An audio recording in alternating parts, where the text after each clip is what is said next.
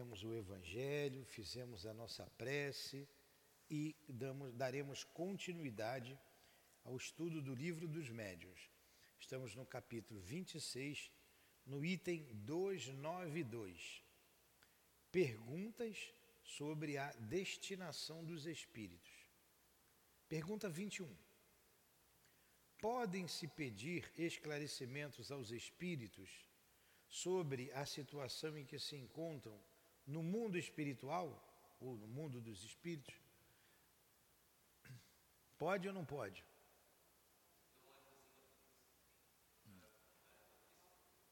Não conseguiu no Face ainda?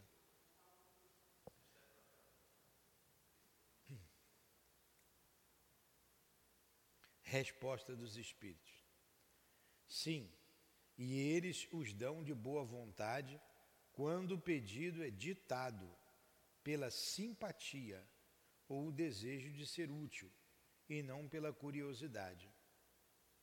Então os espíritos podem dizer sim, como eles estão lá no mundo espiritual. É, um dia desse, espontaneamente, eu recebi uma mensagem dizendo como estava minha mãe no mundo espiritual. Trabalhando, trabalhando com a. Ela fazia, era muito católica, ela fazia bordado, trabalhava lá com, a, com, a, com as mães, com as senhoras na igreja, para ajudar outras, eh, as pessoas mais carentes. E o Espírito falou que ela continua trabalhando no mundo espiritual e vai lá inspirar as moças. Né? Trabalha aqui trabalha lá, as senhoras, as amigas que ficaram lá na igreja, que ela trabalhava, nos trabalhos manuais que elas fazem. Então ele deu uma mensagem aqui espontaneamente. Então é permitido sim dizer como é que vai o Espírito. Eu posso invocar e conversar com o Espírito? Pode né, desde que não seja por curiosidade. Então, assim a gente vai é, se comunicando com os espíritos. Ó. Eles vêm de boa vontade quando o pedido é deditado pela simpatia ou o desejo de ser útil e não pela curiosidade.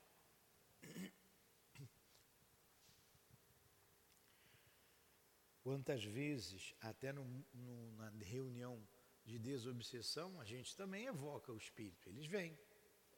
Mas qual é o objetivo? É de ser útil. Qual é o objetivo? De ajudá-los. Quando é um ente querido, a gente quer saber como ele está, se ele está bem. Então, já pedi notícias, como é que está a minha esposa, ela está bem? Hoje sabemos, está trabalhando, está bem, trabalha aqui na casa, trabalha conosco, ao nosso lado. Então vamos para a pergunta 22. Conseguiram? Então, pessoal do Facebook aí, estamos já estudando aí, estudamos, vimos a 21, vamos para a 22. Sejam bem-vindos e desculpe aí a, o atraso novamente. No Instagram já estava desde o horário previsto, mas são problemas técnicos que estamos resolvendo, certo? Os espíritos podem descrever a natureza de seus sofrimentos ou de sua felicidade? Claro que sim, né?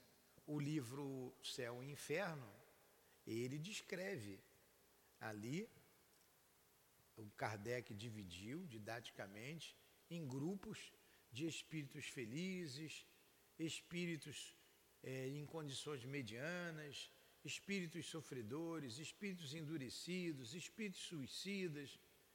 Então eles disseram como se encontra lá no mundo espiritual a felicidade do justo e a dor daquele que é, não cumpriu com seus deveres aqui na Terra. Mas vamos ver aqui a, a resposta dos espíritos. Vou ler a pergunta novamente e vamos ver a resposta. Os espíritos podem descrever a natureza dos seus sofrimentos ou de sua felicidade? Resposta: perfeitamente. E essas espécies de revelações constituem um grande ensinamento para vós, pois elas vos indicam a verdadeira natureza das penas e recompensas futuras, destruindo as falsas ideias que fazeis a esse respeito. Elas tendem a reanimar a fé e vossa confiança na bondade de Deus.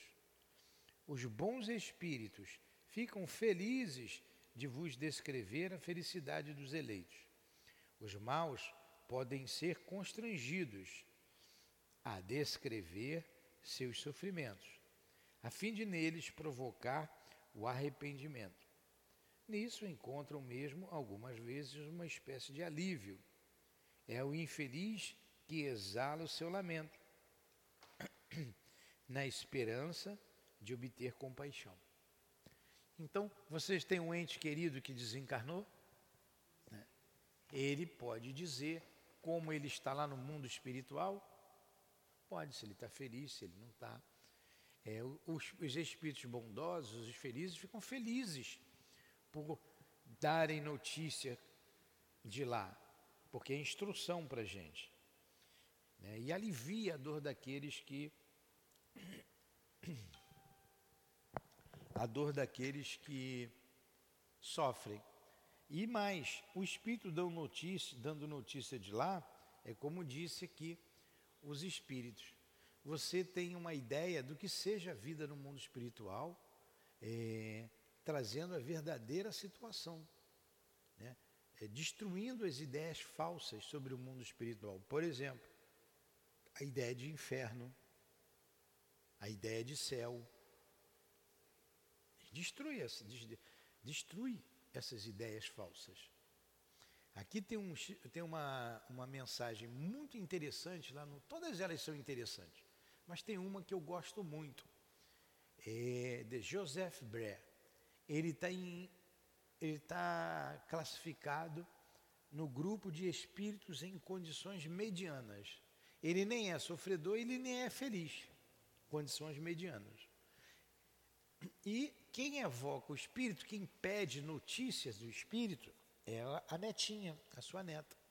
E ele vem com alegria dar notícias dele como ele está. É, o homem, como é que ele divide ali?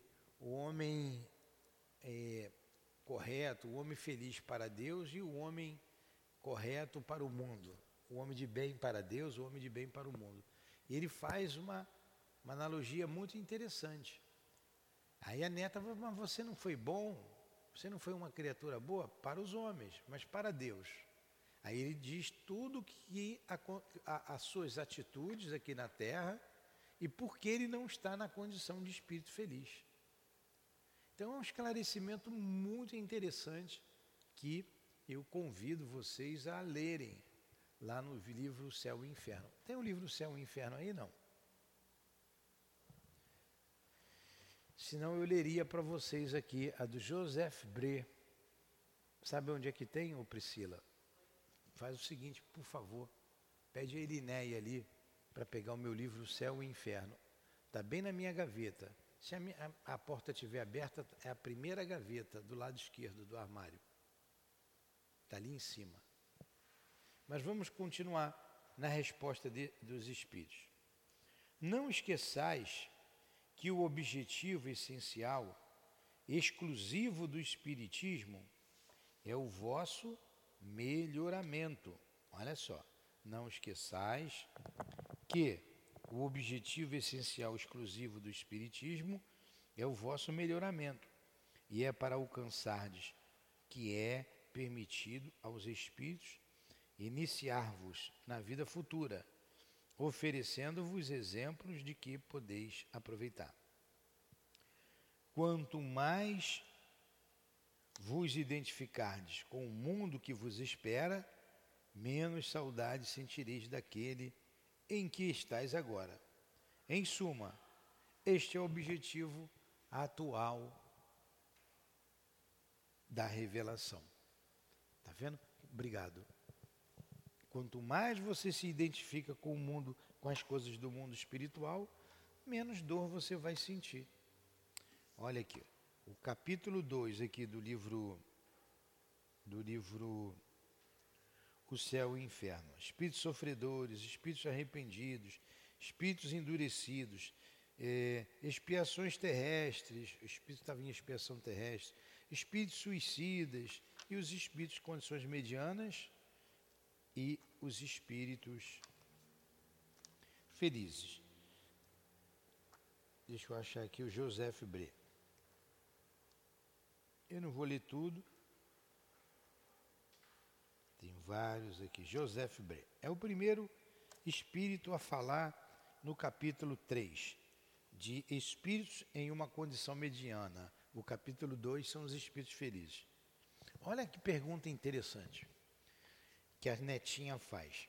Querido avô, quereis dizer-me como estáis entre os espíritos e dar-me alguns detalhes instrutivos para o nosso adiantamento? Olha a pergunta da neta. O que, que o Espírito falou ali? Os Espíritos podem descrever a natureza dos seus sofrimentos ou de sua felicidade? Não foi essa pergunta feita por Kardec aos Espíritos, no item 292? Pergunta de número 22. Que, que eles respondem? Perfeitamente. E essa espécie de revelações, essas perfeitamente, e essas espécies de revelações constituem um grande ensinamento para vós. Aí vamos ver, a netinha vai e pergunta: Querido avô, quereis dizer-me como estáis entre os espíritos e dar-me alguns detalhes instrutivos para o nosso adiantamento? Resposta dele: Tudo o que quiseres, minha querida filha sofro as consequências da minha falta de fé. Mas a bondade de Deus é grande. Ele leva em conta, ele leva em conta as circunstâncias. Sofro, não como poderias interpretar, mas de desgosto por não ver haver empregado bem o meu tempo aí na terra. Entenderam o que ele respondeu?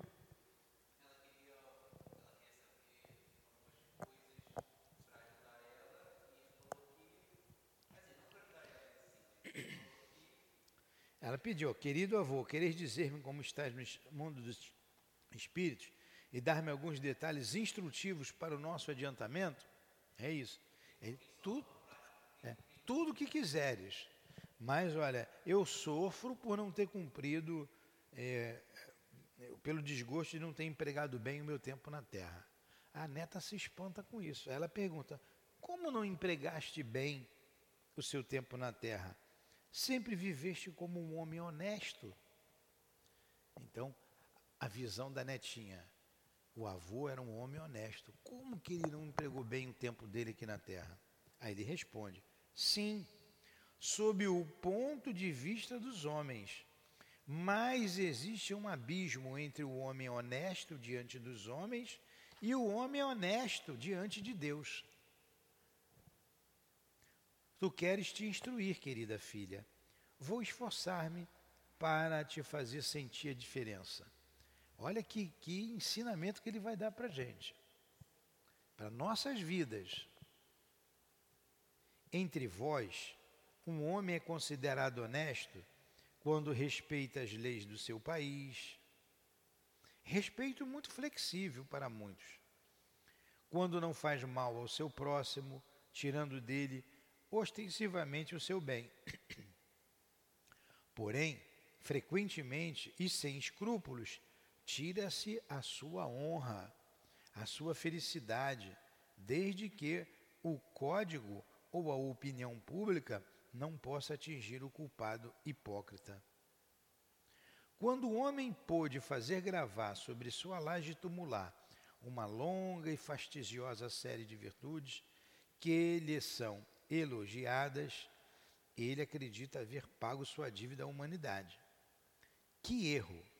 Para ser honesto diante de Deus, não é suficiente não haver desobedecido às leis dos homens. É preciso, antes de tudo, não ter desrespeitado as leis divinas. O homem honesto diante de Deus é aquele que, pleno de abnegação e de amor, dedica a sua vida ao bem, ao adiantamento dos seus semelhantes. Aquele que, movido por um fervor extraído do objetivo do qual ele tende. Ele é ativo na vida, ativo ao realizar a tarefa material que lhe é imposta, porque ele deve ensinar aos seus irmãos o amor ao trabalho, ativo nas boas obras, porque ele não pode se esquecer de que é apenas um servidor a quem um dia o Senhor pedirá contas da utilização, utilização do seu tempo. Ativo no objetivo, porque ele deve praticar o amor ao Senhor e ao próximo. Olha que é o homem honesto diante de Deus. Não basta você cumprir apenas a lei dos homens, que muitas vezes ela é, como ele colocou ali, é, dúbia, né? Ela, ela, ela, quantas leis você tem aí que é legal? Se a lei é legal, mas ela é imoral. É legal, mas não é moral. Então ele está falando aí a dedicação. Quando você pega os espíritos que eles afirmam para gente lá no livro dos espíritos que não basta não fazer o mal, é necessário você fazer o bem. O simples fato de você não fazer o bem já é um mal. É o que aconteceu com José Fibré. Ele simplesmente ele não fez o bem que poderia ter feito. Agora ele está se ressentindo. Puxa, perdi tempo. Aí ele continua aqui mais um pedacinho, só vou ler mais um pedacinho. O homem honesto diante de Deus deve evitar com atenção essas palavras sarcásticas, veneno escondido sob flores, que destroem as reputações. Ó, fofoca. E muitas vezes matam moralmente o homem cobrindo-o de ridículo. O homem honesto diante de Deus deve ter o coração sempre fechado ao menor germe de orgulho, de inveja, de ambição. Ele deve ser paciente e indulgente com aqueles que o atacam. Deve perdoar do fundo do seu coração, sem esforços e, sobretudo, sem ostentação a quem quer que o tenha ofendido. Ele deve amar seu Criador em todas as suas criaturas. Deve, enfim, pôr em prática esse resumo tão conciso e tão grande dos deveres do homem: amar a Deus acima de todas as coisas e ao seu próximo como a si mesmo. Eis aí, minha querida filha, pouco mais ou menos o que deve ser o homem honesto diante de Deus. Pois bem, eu fiz tudo isso. Espírito inteligente, né? Deu uma resposta concisa e muito significativa para todos nós. Para meditarmos, a mensagem continua e vocês leiam toda a mensagem, por favor, porque ela é muito elucidativa. Por isso que é a mensagem que eu mais gosto do Joseph Bré.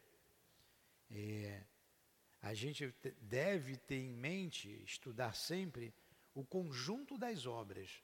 Hoje estamos estudando o livro dos, dos médios, mas a gente vê a interligação entre todas as obras. O livro dos médios, o Evangelho, o céu e o inferno, e mais é, a Gênese. Esses cinco livros, porque eles são é, ligados um ao outro. Aí está a mensagem de José Fibré, o homem honesto, eu queria lembrar da palavra, diante dos homens e o homem honesto diante de Deus.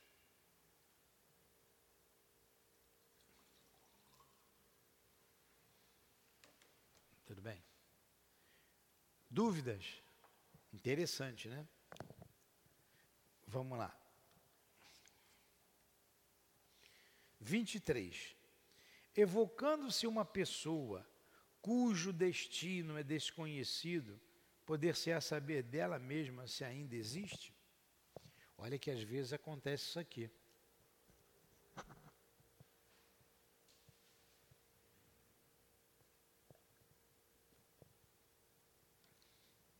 O que, que ela perguntou aqui?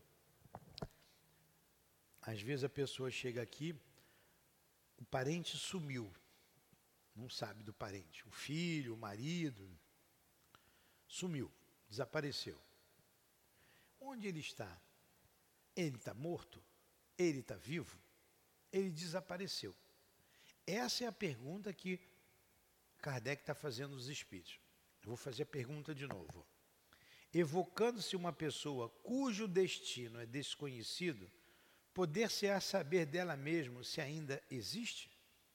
Então o, o, o, desaparecido pode vir aqui e dizer: Não, eu não morri, estou vivo, estou aqui, num momento de desprendimento, se ele estiver dormindo. Ou é, se ele morreu, ah, eu morri sim, mas eu estou bem ou eu estou mal. Ou um outro espírito chegar e dizer: o fulano de tal está bem, o fulano de tal está morto, ou o fulano de tal está vivo, ou o fulano de tal não está bem. Isso pode acontecer? Essa é a pergunta. Resposta dos espíritos: sim, se a incerteza da sua morte não constituir uma necessidade ou uma prova para aqueles que têm interesse em sabê-lo. Ó. Porque a dúvida para alguns ela é necessária. Ela é necessária. A pessoa precisa, faz parte da prova dela. Ela não pode saber. Quanto tempo Ulisses Guimarães ficou desaparecido? E todo mundo está vivo, está morto, está vivo, está morto, até que chegar à conclusão, ó, não tem mais condições de estar vivo, né? Quanto às vezes desaparece aí o navio, afunda, desaparece um monte de gente. E a gente, no fundo, fica com a esperança né, de estar vivo. Quantos desaparecem, nós não sabemos. Tem uma história muito interessante. Então, aqui tudo a gente tem por base a reencarnação. A gente tem por base a reencarnação. Sem reencarnação não tem como compreender doutrina espírita, não tem como compreender justiça de Deus. Poxa, sumiu e eu não posso saber? Por que, que eu não posso saber? Você não pode saber porque não pode saber. Então vou pegar um exemplo contado pelo Emmanuel, através do Chico, da mediunidade do Chico. Está ali no livro, no romance, há dois mil anos belíssimo romance, há dois mil anos. E lá tem a história da família, dos romanos e de uma família, a família de Públio Lentulus, que todas participaram ali do momento da crucificação do Cristo. Ou esse Públio Lentulus, esse senador, estava ao lado de Pilatos, poderia ter feito alguma coisa, não fez, também lavou as suas mãos naquela época. E conta ali toda essa história. O que interessa para a gente é o seguinte: ele teve um filho sequestrado, o senador. E por que, que ele teve o um filho sequestrado? Porque quando ele chegou lá na Galileia, estava chegando lá naquela região, um garoto jogou uma pedra no veículo dele a pedra bateu na carruagem e a mulher dele se assustou muito, a mulher e a filha que estavam com ele na carruagem. Como ele estava indo para lá, cheio de soldados, né, tomando conta, ele era um senador. Os soldados rapidamente pegaram o garoto que jogou a pedra. E o que, que o senador fez com a sua autoridade? Mandou ele para as galés. Foi para as galés. O que eram as galés? As galés eram era aqueles que aquele setor do navio, dos navios em que eles homens iam remando. O navio tinha vela e tinha remo. Vocês já não viram aquele monte de homem remando? Ali são as galés. Não ouviram falar em galeão? Tem o aeroporto do galeão. O galeão era aquele navio. E quem ia para o galeão trabalhar lá nas galés eram os escravizados, os escravos, ou os condenados. E quem ia para as galés era pena de morte. Só saía de lá morto, trabalhava até morrer. Toda hora tinha um condenado, toda hora se substituía. Morreu, jogava no mar. E, o fi, e esse garoto foi para as galés. O pai dele foi lá e pediu ao senador, pediu lá uma audiência, conseguiu chegar até o senador, pediu desculpas pelo filho, falou que o filho era muito novo e que ele não não não fez aquilo por maldade, que ele libertasse o filho. Ele implorou que ele seria eternamente grato. O senador, de coração duro, para mostrar autoridade, não. O que está dito, está dito. Retire-se daqui. O pai foi embora, não podia fazer nada. O pai foi embora chateado e prometeu vingança. Vou me vingar. E Lívia, esposa desse senador, engravidou, teve um filho. Já tinha menina. Eu não vou entrar nos detalhes, o porquê da viagem, por que foi para lá, o problema da menina, tem uma série de coisas aí. Sei que a mulher engravidou e precisou de uma babá, botou lá uma babá para tomar conta. Precisava de serviçais né, na casa, casa de um senador, muito grande. O que, que esse pai fez? É sempre é, secundando, rondando, melhor dizer, a casa do senador, de longe, de olho, esperando uma oportunidade para se vingar, infiltrou ali uma mulher para servir. A mulher se fez de amiga, né, pediu um emprego, foi lá, trabalhou e numa oportunidade ela pegou o bebê dele e sequestrou.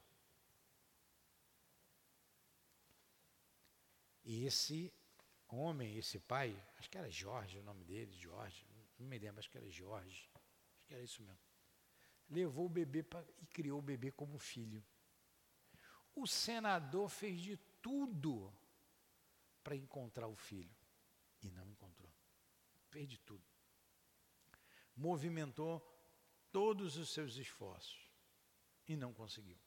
E ele criou o filho, foi criando o filho e foi criando o filho como filho, o garoto tinha ele como pai, ele incutindo ódio aos romanos e ódio ao senador, principalmente ao senador. Ódio a ele oh, ele não presta, esse homem é ruim. Foi criando o garoto com raiva. Né? Olha que maldade. Ele foi pior do que o outro, né? E numa batalha lá qualquer, e o senador nunca cansou de procurar o filho. Numa batalha, numa emboscada, numa batalha, numa emboscada, eles iam, eles iam perder, mas ele armou a emboscada numa passagem lá do, do, de, de, em que estava o senador, Públio Lentulus. Eles prendem um senador, amarram o senador, rapidamente ele manda que o filho, que o, esse, esse que o próprio filho fosse cegá-lo. Consegue amarrá-lo, ele não matou, amarrou. E com ferro em brasa ele deu ao garoto, ó, cega, para que nunca mais ele veja o seu filho, assim como eu não vi mais o meu. Aí tem uma, uma, uma cena falando, a gente participa, eu contando aqui, vocês já estão participando da cena, né?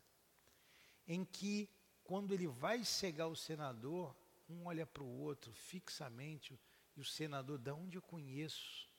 Da onde eu te conheço? Se ficou terno, sentiu uma ternura por aquele espírito ali, por aquele homem. E, e o garoto, o rapaz, já era um rapaz, não era mais garoto, também ficou parado. E o, o Jorge lá, vou chamar de Jorge, acho que era Jorge mesmo. Cega, é ele, cega. Aí ele vai com ferro em brasa e, puf, e o senador é cego naquele momento. Isso já vinham lá os, os romanos, os soldados. Aí matou o garoto, matou todo mundo, né? Soldado romano, ainda mais vendo o senador preso. Mas ele ficou cego. Triste história, né? Só que aí vem a lei de Deus. Ninguém morre. Hoje nós somos o resultado de que nós fomos no passado. Ah, eu sou pobre, tem um, um porquê.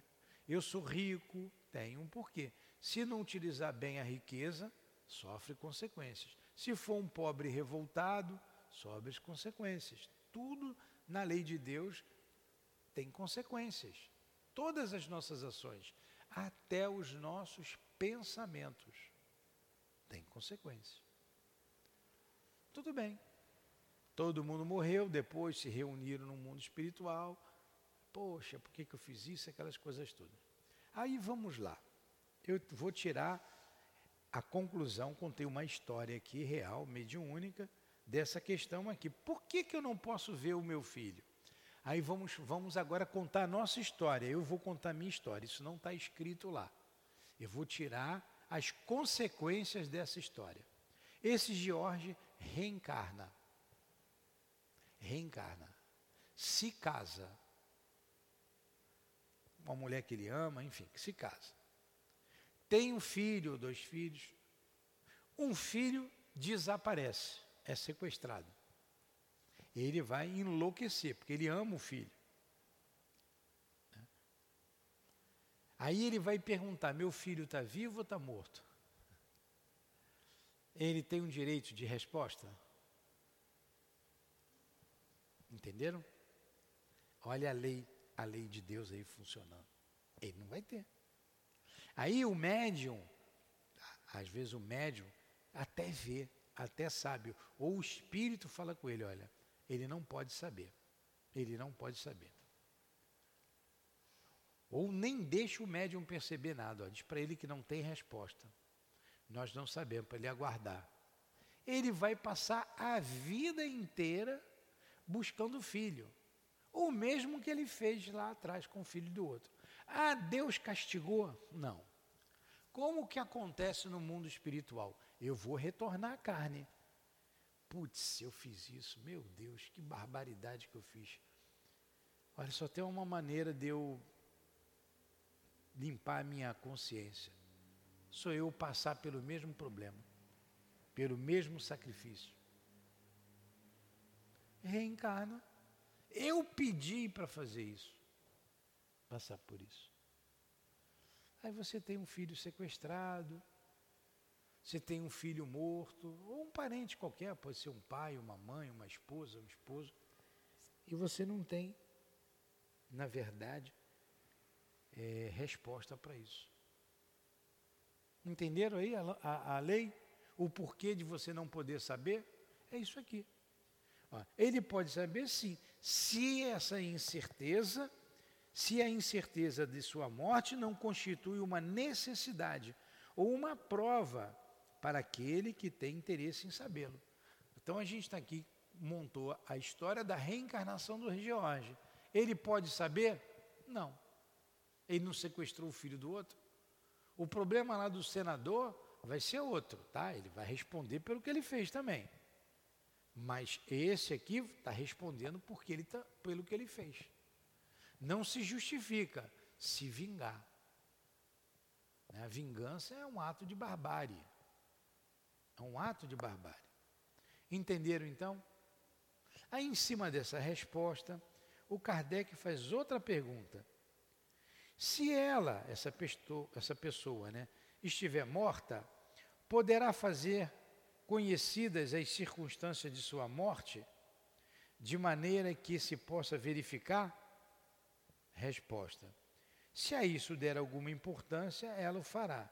Do contrário, pouco se incomodará com o fato. Então, pode fazer, né?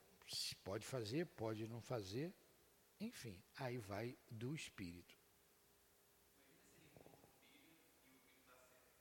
Hã? Não consegue. Pensa, vocês pensam assim, pensa na sua mãe. Sua mãe desapareceu uma pessoa que vocês amam, desapareceu. Pedrinho desapareceu. Vai ficar louca, não vai? Vai ficar doida. Mas você não desapareceu com o filho do outro lá atrás? Tá, não vou dizer que está pagando.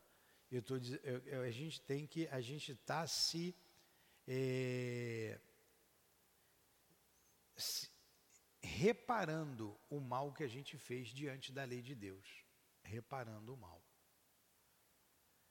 Porque se você ficar atrás do pedrinho, né?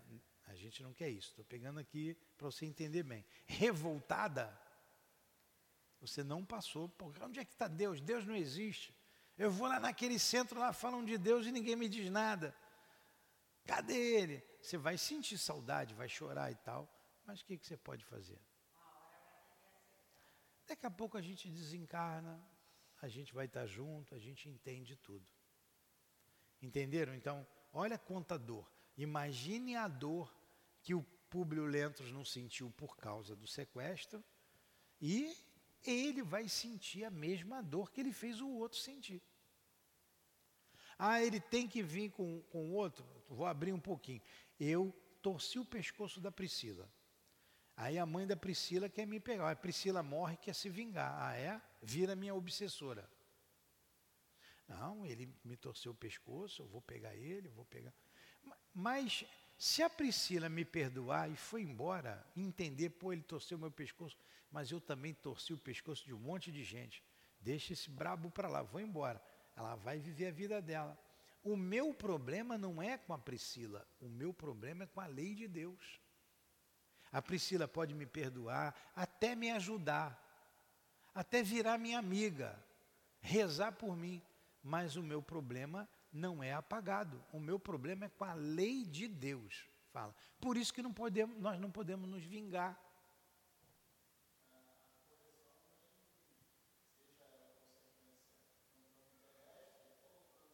Sim, sim.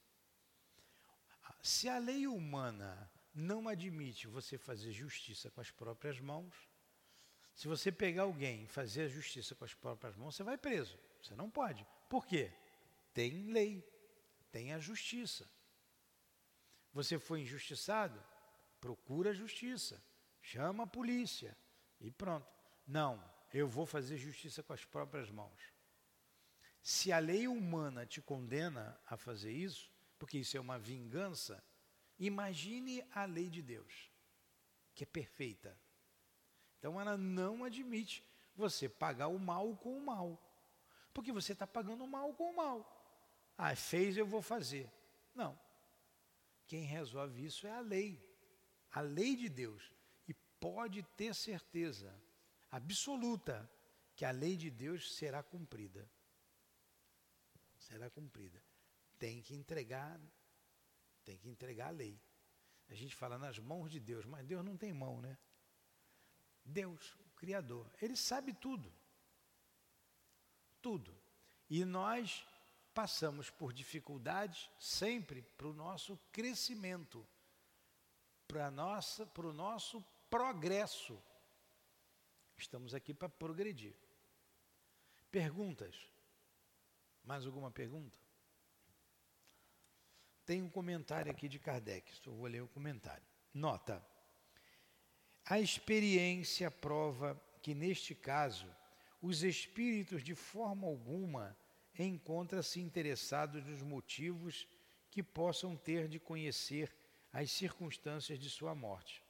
Se tiver que revelá-los, ele o fará por si mesmo, quer por via mediúnica, quer por meio de visões ou aparições, e pode então dar indicações mais precisas. Caso contrário, um espírito mistificador pode perfeitamente despistar e divertir-se, induzindo a fazer pesquisas inúteis. O que, que ele disse aqui nesse parágrafo aqui? É, que as circunstâncias de que o espírito morreu, esse que desapareceu, não quer falar, ele não fala. Se você insistir, pode aparecer um espírito mistificador e te enganar. Porque ele não quer falar, ele não quer lembrar. Se ele quiser, espontaneamente ele vai fazer. Vou dar mais um exemplo. O meu pai foi assassinado. Meu pai foi assassinado. Covardemente. Uma covardia. Não vou contar aqui as circunstâncias. Eu não quero contar, mas ele foi assassinado brutalmente, covardemente. A partir daí, eu busquei a doutrina espírita. Já se vão aí muitos anos, né? Por quê? Como católico que eu era, eu não compreendia. E estava lá na, na, no Leon Denis estudando, eu fiz essa pergunta, eu queria saber. Passado um tempo, eu perguntei a um dos guias da casa, através do Altivo, né, o nosso presidente espiritual, eu falei, Altivo, queria que o doutor Herman, se o doutor Herman pudesse dar notícias do meu pai, eu queria saber quais as circunstâncias da morte dele, o que está aqui. Se ele podia me dizer o que, que aconteceu para a minha instrução, porque eu dou aula do livro dos Espíritos e eu queria compreender isso melhor. Olha como o Espírito me respondeu. Ele não gosta de falar sobre essas coisas. Ele não gosta de lembrar disso. O Espírito não quer lembrar, ele não gosta. Mas, como é para a sua instrução, ele vai dizer alguma coisa. E ele relatou lá né, da morte dele, mas não entrou nas minúcias, nos detalhes. Ele não falou quem foi, o espírito não vai ser caguete, né? Quem foi, como, por que foi, isso ele não disse. Por que que isso aconteceu com ele? É, quem foi que fez isso a ele? Como que ele ali no momento da agonia, o que que se passou com ele? Isso ele não falou. Ele falou outras coisas, né? ele, ele falou que é, ficou atordoado durante alguns dias, muito atordoado, não sabia o que tinha acontecido, né? viu os seus assassinos ao lado do corpo dele, os assassinos foram lá verificar, e foi contando, contou lá o que ele pôde contar. Até porque o espírito não gosta de falar disso, ele não quer falar. É uma coisa que o machuca, é um momento que foi muito difícil para ele. Ele não quis ver. Entenderam? Espírito nada mais é do que gente como a gente. Não tem só a única diferença é que não tem um corpo físico. Assim, denso, ele tem um corpo físico, mas não igual a esse. É um corpo sutil. É assim, vocês estão chegando aí pela primeira vez. Vocês estão vendo água aqui no ambiente? Ah, o ar-condicionado está ligado, está caindo água direto ali. Ele está renovando o ar, ele tira a umidade do ar, a água cai lá. Ele está aqui. Está todo mundo respirando? Vocês estão vendo aqui o oxigênio que vocês estão respirando? Mas está aqui. Os espíritos têm um corpo físico, mas vocês estão vendo? Eles estão aqui. Somos poucos encarnados, mas somos centenas de desencarnados aqui. Você pega água, vocês estão vendo a água, você bota num congelador, as moléculas se juntam, viram uma pedra de gelo. Vocês estão vendo, vocês pegam. É mais sólido, não é, do que a própria água. Eu posso jogar um balde d'água na sua, no seu rosto, você só vai fazer assim, me molhou. Mas se eu pegar aquele balde d'água gelado e pegar a pedra de gelo e jogar, eu posso até te matar, não é? É a mesma água. É a mesma água, só está numa temperatura diferente. Agora, se eu pegar essa água e ferver, ferver, ferver, ela vira vapor e você não vê. É a mesma água, né, em estado diferente. Aí tem um estado sólido, o líquido e o gasoso. A matéria que envolve o espírito, o corpo do espírito, também é matéria. A origem, o princípio é o mesmo, só que está num outro estado, mais sutil, que esses olhos não veem. A gente não vê. Se você botar um prisma aqui, ó, você vai ver que isso aqui não é branco, tem várias cores. Né? Esses olhos não veem. Então a gente não vê o corpo do espírito, mas ele está aqui com o seu corpo, pensando, sentindo, amando, tem saudade. Ah, o espírito tem saudade? Claro que tem, daqueles que ele deixou na terra. E muita, talvez mais do que a gente. Eu tenho muita saudade da minha esposa. Tenho saudade da minha mãe, do meu pai, mas da minha esposa demais. Tenho muita saudade dela. E ela tem saudade de mim. Ela tem saudade dos filhos. Então a saudade dela é muito maior, porque ela pode estar aqui do meu lado, mas eu não estou vendo. Ela pode me fazer um carinho e eu não sentir, ou sentir uma coisa diferente, mas não identificar que é ela. Então tem saudade e sofre mais por isso. Espírito sente dor, espírito sente ódio, sente raiva, dependendo do espírito. Espírito perdoa, espírito não perdoa. Por aí vai. Aí, no mundo espiritual, ele pensa, ele sente, ele analisa, ele, putz, que bobagem que eu fiz. Caramba, quero voltar e quero passar por isso. Entenderam? E eles não querem falar, contar o texto aqui, não querem falar dos detalhes, porque aquilo machuca eles. Machuca o sentimento, o pensamento deles, e não querem contar, pô, aquilo foi tão triste. Não tem coisa da nossa vida que a gente não quer nem lembrar, bobagem que a gente fez. Putz, fiz aquela bobagem, não quero nem saber disso, quero apagar isso da minha cabeça. Se pudesse passar uma borracha aqui, ó, e nunca mais lembrar, é, por que, que eu fiz aquela porcaria ali, não é? Não tem coisa assim, a gente? Pois é. É a mesma coisa. Ele não quer falar, ele não quer lembrar. Tem intimidades suas que você não quer falar. É sua, você tem até vergonha. Aí terminando aqui. Acontece frequentemente que o desaparecimento de uma pessoa, cuja morte não pode ser oficialmente constatada, ó, lembra lá do, da história do Publio Lentulus, traz lembranças, traz embaraços, é o Pedro que está subindo ali fora, traz embaraços aos negócios de família. Apenas em casos muito raros e muito excepcionais é que vimos os espíritos indicarem o caminho correto, conforme o pedido que lhes foi feito. Se quisessem fazê-lo, sem dúvida o poderiam, porém muitas vezes isto não lhes é permitido. E essas lembranças representam provas para aqueles que estariam interessados em livrar-se deles. É, portanto, iludir-se com uma esperança quimérica, perseguir por este meio recuperações de heranças, cujo único dado positivo é o dinheiro que se gasta nessa empreitada. Tem mais também, muita gente quer saber se o fulano morreu ou não por causa de herança. É, onde é que ele escondeu o dinheiro?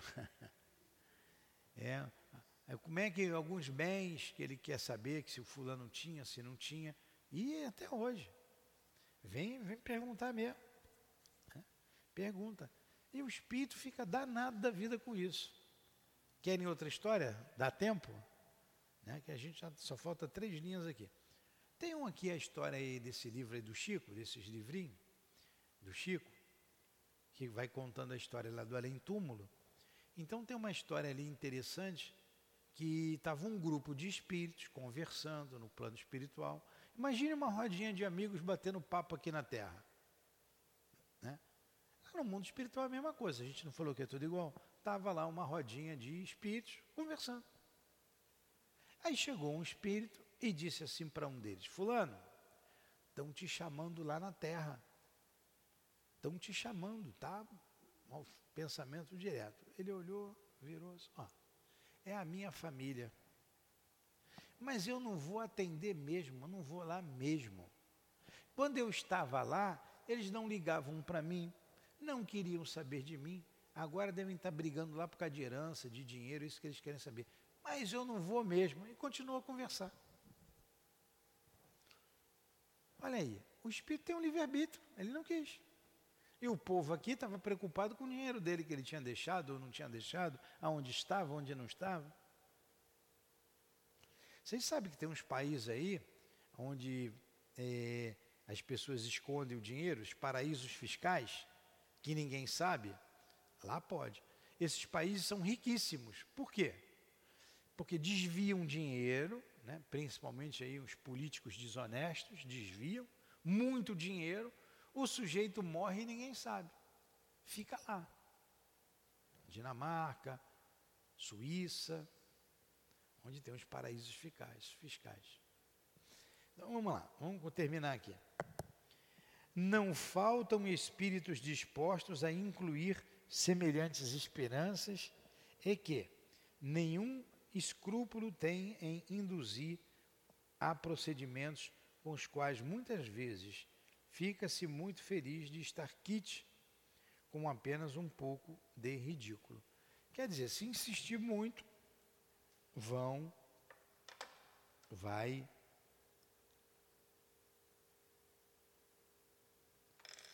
ter espírito zombeteiro que vai falsificar as informações. Muito bem. Terminamos o nosso estudo. Gostaram do estudo? Então vamos terminar e eu vou lá para trás para dar aula para as mães lá. Perguntas? Mestre Jesus, muito obrigado pelos estudos da manhã de hoje. Muito obrigado ao nosso amigo Ernesto Bozano, a Allan Kardec, o nosso mestre, a Leon Denis. Muito obrigado, Altivo. E a todos os espíritos benfeitores que estiveram conosco nesses momentos de estudo, de enlevo, de meditação em torno da doutrina espírita. Muito obrigado. Muito obrigado a você. Muito obrigado. Em nome desses espíritos amigos, da direção espiritual do SEAP, do irmão altivo, em nome do amor, do nosso amor, do teu amor, Senhor, e do amor de Deus acima de tudo, damos por encerrado os estudos da manhã de hoje. Que assim seja. Graças a Deus.